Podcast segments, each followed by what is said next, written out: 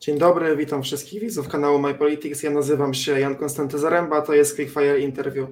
Moim gościem oraz przede wszystkim Państwa gościem jest e, Lech Jaworski, członek zarządu krajowego Porozumienia Jarosława Gowina, doktor habilitowany nauk prawnych Uniwersytet Warszawski. Dzień dobry panie doktorze. Dzień dobry panu, dzień dobry państwu. E, szanowni Państwo, chciałbym tylko przypomnieć w formacie Quickfire Interview na początku zadaję mojemu gościowi kilka krótkich pytań, na które odpowiedź pada bardziej tak, nie, a potem na e, pytania dłuższe wymagana jest odpowiedź e, otwarta w mniej więcej minucie. Dobrze, w takim przypadku przechodzimy do pytań. Panie doktorze, czy PiS zmierza ku polexitowi? Raczej tak. Czy podniesienie z ostatnie stóp procentowych było dobrym ruchem? Raczej nie. Czy porozumienie ma szansę dostać się do parlamentu przy samodzielnym starcie? Raczej nie. Czy PSL jest dla Was potencjalnym kandydatem na koalicjanta? Tak. Czy PO jest potencjalnym koalicjantem? Trudno powiedzieć. Czy Polska 2050 jest takim potencjalnym koalicjantem? Możliwym. Czy Konfederacja może być potencjalnym koalicjantem? Raczej nie. Czy Polska powinna odchodzić od węgla na rzecz pakietu odnawialnych źródeł energii plus energii atomowej? Yy, tak, w rozsądny, umiarkowany sposób. Czy Polska powinna przyjąć walutę euro? Nie mam zdania. Czy Polska powinna zostać objęta sankcjami za łamanie prawa unijnego? No, to trudne pytanie, biorąc pod uwagę niemożność uzasadnienia, ale raczej nie. Czy kolejny Sejm rozliczy działania Prawa i Sprawiedliwości, zakładając oczywiście, że to będzie Sejm, w którym Prawo i Sprawiedliwość nie będzie elementem koalicji rządzącej? Raczej tak. Czy w porozumieniu żałujecie rozwodu z Prawem i Sprawiedliwością? Nie. Dobrze, w takim przypadku przechodzimy do pytań długich. Odpowiedź tak w granicach minuty. Prosiłbym o ocenę działań Trybunału, który uznał e, traktaty unijne częściowo niezgodne z polską konstytucją. No, z głębokim żalem obserwuję działalność obecnego Trybunału Konstytucyjnego jako prawnik, który e, wielokrotnie korzysta pod wieloma względami z dorobku, te, dorobku Trybunału, nie tego Trybunału, dorobku Trybunału. No, e, widzę, że organ się, że, ten, że, że Trybunał się e, dyskredytuje. Decyzja e, Trybunału, w moim przekonaniu, musi skutkować de facto jedną z trzech możliwych decyzji, działań.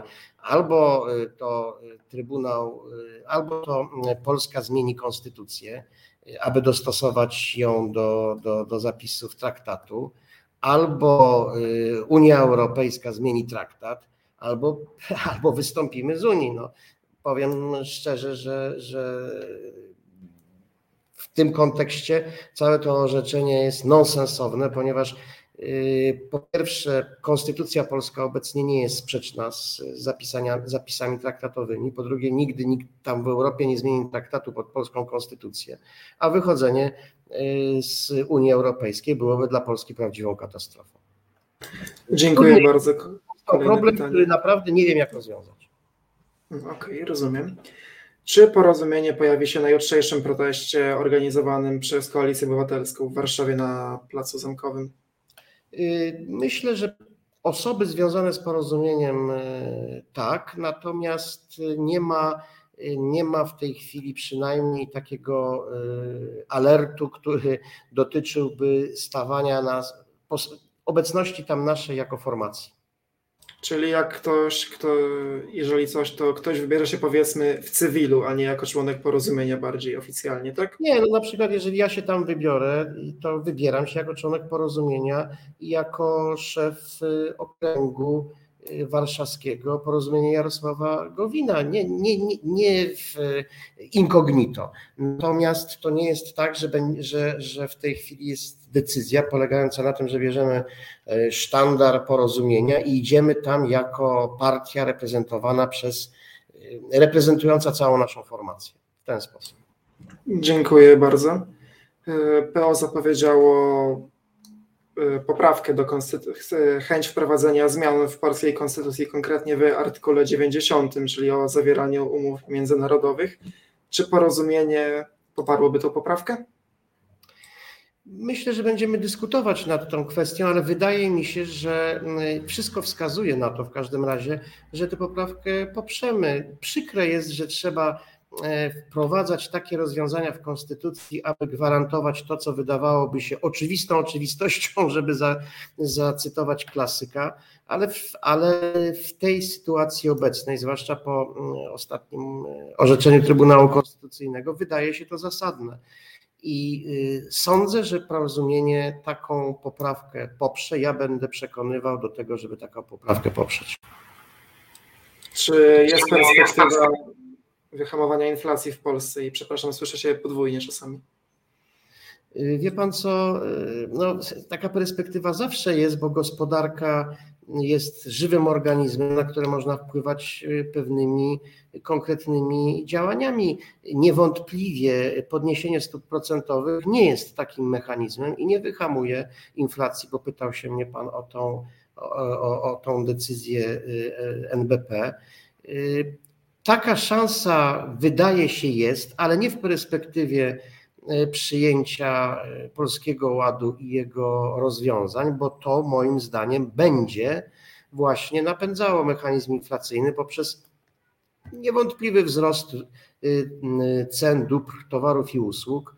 No i to doprowadzi właśnie do, do, do, do zwiększenia tej inflacji. Dziękuję bardzo. To troszeczkę już nawiążemy do w tym następnym pytaniu. Czy w Polsce potrzebne są nowoładowe zmiany w podatkach? Jakie, przepraszam, bo nie słyszałem? A, nowoładowe. Tak, tak, przepraszam. Proszę pana, w pewnym, w pewnym zakresie niewątpliwie powinno się dążyć do, do zmian podatkowych i to być może nawet i w szerokim zakresie. Pamiętajmy o tym, że podatki są instrumentem, poprzez który kształtuje się e, również sytuację bytową, dobrobyt Y, obywateli. Stąd też y, koncepcja kwoty wolnej od podatku, która, jak Pan doskonale wie, jest, pochodzi od porozumienia. Wydaje mi się bardzo dobrym rozwiązaniem, zresztą już od dawna postulowanym przez nasze środowisko. Szereg kwestii dotyczących rozwiązań podatkowych na pewno również może wpłynąć na, na polepszenie sytuacji e, życia obywateli, ale na pewno nie w tym zakresie, który obciąży tymi podatkami przedsiębiorców, zwłaszcza w tym sektorze średnich i drobnych przedsiębiorców, którzy będą, chcąc utrzymać w ogóle swoje funkcjonowanie na rynku, będą musieli dążyć do tego, aby to funkcjonowanie było dla nich sensowne. A zatem y, nikt z przedsiębiorców nie będzie chciał po to prowadzić swojego przedsiębiorstwa, by zasilać budżet państwa w imię jakiejś y, misji solidarnościowej, bo jakieś takie mgliste, y, choć oczywiście nie, nie, nie, nie, nieprecyzyjnie w tym zakresie, ale takie mgliste jakieś postulaty słyszałem w, ustach premiera Morawieckiego, któremu się chyba wydaje, że wszyscy będziemy szczęśliwi, jeżeli będziemy pracować na rzecz funkcjonowania dalej jego rządu w Polsce. Zatem w moim przekonaniu y, nikt z przedsiębiorców nie będzie funkcjonował na rynku, jeżeli mu się to najzwyczajniej w świecie nie będzie opłacało, a nie będzie się opłacało, jeżeli nie będzie sobie rekompensował wzrostu podatków i kwestii ZUS-owskich właśnie na wzrostach wzrostach cen. I te ceny wzrosną, co z kolei spowoduje mechanizm inflacyjny i niewątpliwie pogłębi się kryzys gospodarczy w Polsce. Dziękuję bardzo. Takie inne pytanie. Panie doktorze, jaka jest według Pana najgorsza partia w Polsce, z którą nie da się współpracować z Waszego punktu widzenia? Nie może Pan wymienić swoich poprzednich koalicjantów? Nie mogę. Nie może, nie może być e, odpowiedź PiS, nie może być odpowiedź e, Solidarna Polska Zbigniewa Ziobry. Czy wie pan co, e, generalnie rzecz biorąc, nie jest to pytanie, na które można powiedzieć jakoś tak bardzo szybko i konkretnie, ponieważ jeżeli funkcjonuje się w polityce, to tak naprawdę nie można się tak w 100% absolutnie odcinać od żadnych sił, chyba że sił, które w sposób ewidentny, czy w ogóle w sposób jednoznaczny działają na szkodę państwa. Mogę tutaj powiedzieć, że trudno mi sobie wyobrazić koalicję porozumienia z, ze środowiskami czy z partiami lewicowymi, bo ideologicznie no to stanowimy tak naprawdę dwie strony tego samego y, medalu i, i, i w związku z tym jak, jakkolwiek widzę możliwość porozumiewania się co do poszczególnych y, przedsięwzięć czy po, poszczególnych kwestii, które mogą pojawić się y, w parlamencie, tak nie widzę możliwości zawarcia z lewicą jakiejś umowy koalicyjnej. Podobnie mam trudność z tym, żeby mm, widzieć jakąś taką sformalizowaną koalicję z Konfederacją, którą za ich program gospodarczy i, i, i merytoryczność w tym zakresie osobiście szanuję i, i tutaj tak naprawdę nie ma wielkich różnic pomiędzy nami a Konfederacją ale z drugiej strony ich y, stosunek do Unii Europejskiej, do, do pewnych kwestii y, ustrojowych, no, wydaje mi się, że dla obu stron byłby niemożliwy do przeskoczenia. Dziękuję bardzo. Następne pytanie. Y, rozmawialiśmy wcześniej o zamianie węgla na OZE i atom. Kiedy w Polsce powinniśmy osiągnąć neutralność klimatyczną? No to jest skomplikowana sprawa w tej chwili, bardzo mocno dyskutowana na poziomie Parlamentu Europejskiego. I oczywiście nie mam żadnej wątpliwości, że nie ma przyszłości bez OZE i musimy iść w tym kierunku i musimy iść w tym kierunku dynamicznie. Ale nie wydaje mi się, aby biorąc pod uwagę oparcie gospodarki polskiej jednak mimo wszystko ciągle jeszcze na węglu, można było powiedzieć, że wyłączamy światło, to może nie jest dobre słowo, ale y, przestawiamy przełącznik o, o, o 180 stopni i natychmiast zamykamy wszystkie kopalnie, natychmiast przechodzimy na inne źródła energii, których po prostu nie będziemy w Polsce w stanie y, takiego programu nie będziemy w Polsce w stanie zrealizować i nie stać nas na to. W związku z tym potrzebny jest, potrzebny jest roztropny, y, ale y, strategicznie jednoznaczny kierunek, który pozwoli na to, co Pan powiedział i to, co wszyscy mówimy, przejście na, na odnawialne źródła energii, wyjście z, z dotychczasowego systemu, niemniej jednak w sposób ewolucyjny, a nie rewolucyjny. No, tak jak to jest w wypadku Turowa. No, wszyscy zdają sobie sprawę, że nie możemy nagle zamknąć kopalni w Turowie i to jest fakt, którym naprawdę nie można dyskutować, co nie znaczy, że mamy w perspektywie następnych 40 lat y, robić plany strategiczne y, dotyczące rozwoju tej, tej kopalni. Dobrze, czyli rozumiem, że mamy odchodzić od węgla, ale nie, nie wyznaczamy konkretnej daty, tylko odchodzimy, odchodzimy, odchodzimy, odchodzimy, tak? No to należałoby y, taką perspektywę czasową przyjąć. To niewątpliwie, no bo trudno mówić o robieniu jakichś planów bez przyjęcia takiej perspektywy czasowej, z tym, że ja osobiście nie umiem jej wyznaczyć. Powinni ją wyznaczyć ci, którzy są specjalistami e, w tej dziedzinie, ale nie tylko specjalistami w zakresie ekologii, ale również specjaliści w zakresie funkcjonowania gospodarki, którzy wypracują kompromisowe rozwiązanie w tym zakresie. Ja sobie nie wyobrażam, żeby to mogło nie nastąpić jeszcze za mojego życia. W związku z tym jest to perspektywa, nie wiem, jakichś 30 lat może ale to też y, nie jestem specjalistą w tym zakresie i nie zajmowałem się tym, tym zagadnieniem. W związku z tym podana, podany przeze mnie termin proszę nie traktować jako termin na przykład, który jest y, reprezentowany w y, naszej partii. Dziękuję bardzo. Był Pan jeszcze z rekomendacji PO członkiem CRID, zgadza się? Zgadza się w takim przypadku, czy... To znaczy nie, nie, nie, y, nie zgadza się. Nie zgadza się dlatego, bo jak ja stałem członkiem Krajowej Rady Radiofonii i Telewizji, to jeszcze Platformy Obywatelskiej jako partii nie było. Była akcja wyborcza Solidarność i w ramach akcji wyborczej Solidarność byłem z rekomendacji tego ugrupowania członkiem, y, członkiem Krajowej Rady Radiofonii i Telewizji, z Senatu konkretnie. W takim przypadku bardzo przepraszam za pomyłkę. Nic nie szkodzi. A, to super. Y, Jakby ocenił Pan no, z perspektywy swojej działalności w KRIT, działania tej stacji względem e, stacji w TVN24, no to samo przyznanie tej koncesji to uchwały głównie. Y, Proszę pana, y, ja z początku myślałem, że, że przez mm, partię rządzącą, przez PiS, jest to jakieś zagranie ściśle, o ściśle jakimś tam politycznym charakterze, które ma na celu, nie wiem, otworzyć jakieś negocjacje, czy, czy, czy, czy zrobić jakiś sondaż y, w kontekście y, oceny takich działań. Znaczy, mówiąc krótko, nie brałem tego poważnie kwestii możliwości nieprzedłużenia koncesji e, TVN24. Natomiast w miarę rozwoju wydarzeń zorientowałem się z wielkim zadziwieniem, że oni to robią na poważnie, że oni rzeczywiście poważnie brali pod uwagę możliwość e, nie, nieprzedłużenia tej koncesji, mimo ewidentnie e, sprzecznego z prawem tego typu działania, bo y, ustawodawca w ustawie o radiofonii i telewizji bardzo wyraźnie mówi, że koncesje przedłużane są automatycznie, chyba że są przesłanki pozwalające na odebranie koncesji, czyli działalność, no nazwijmy to sobie o negatywnym charakterze, na przykład naruszającą interesy bezpieczeństwa i obronności kraju.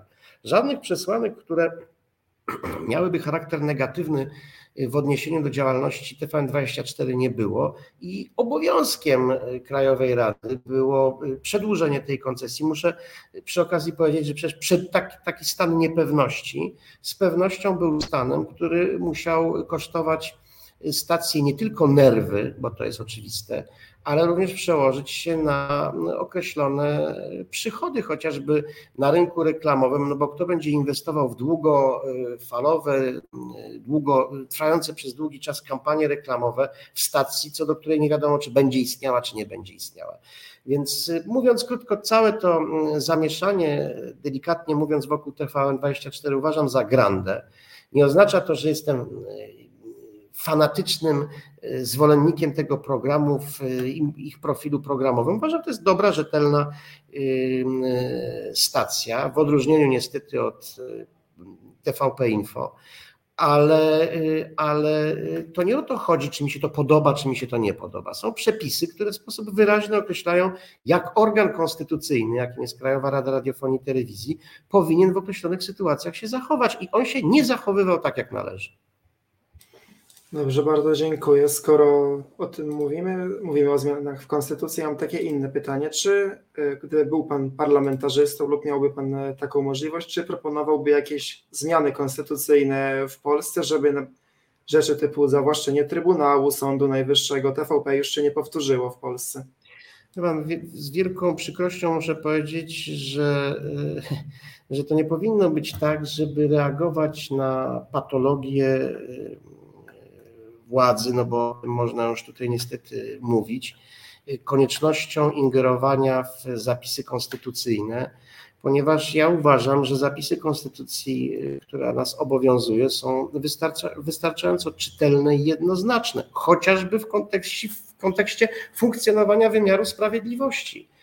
Y, Zatem nie wydaje mi się, aby trzeba było wprowadzać zmiany tylko dlatego, że ktoś nadinterpretuje lub źle interpretuje lub manipuluje przepisami konstytucyjnymi, bo będziemy nadprodukować przepisy, które z kolei znowu będą y, dla niektórych wdzięcznym y, tematem do żonglowania nimi. Więc ja osobiście uważam, że nasza konstytucja y, w zakresie dotyczącym tych problemów, o których żeśmy tutaj mówili, nie wymaga zmian.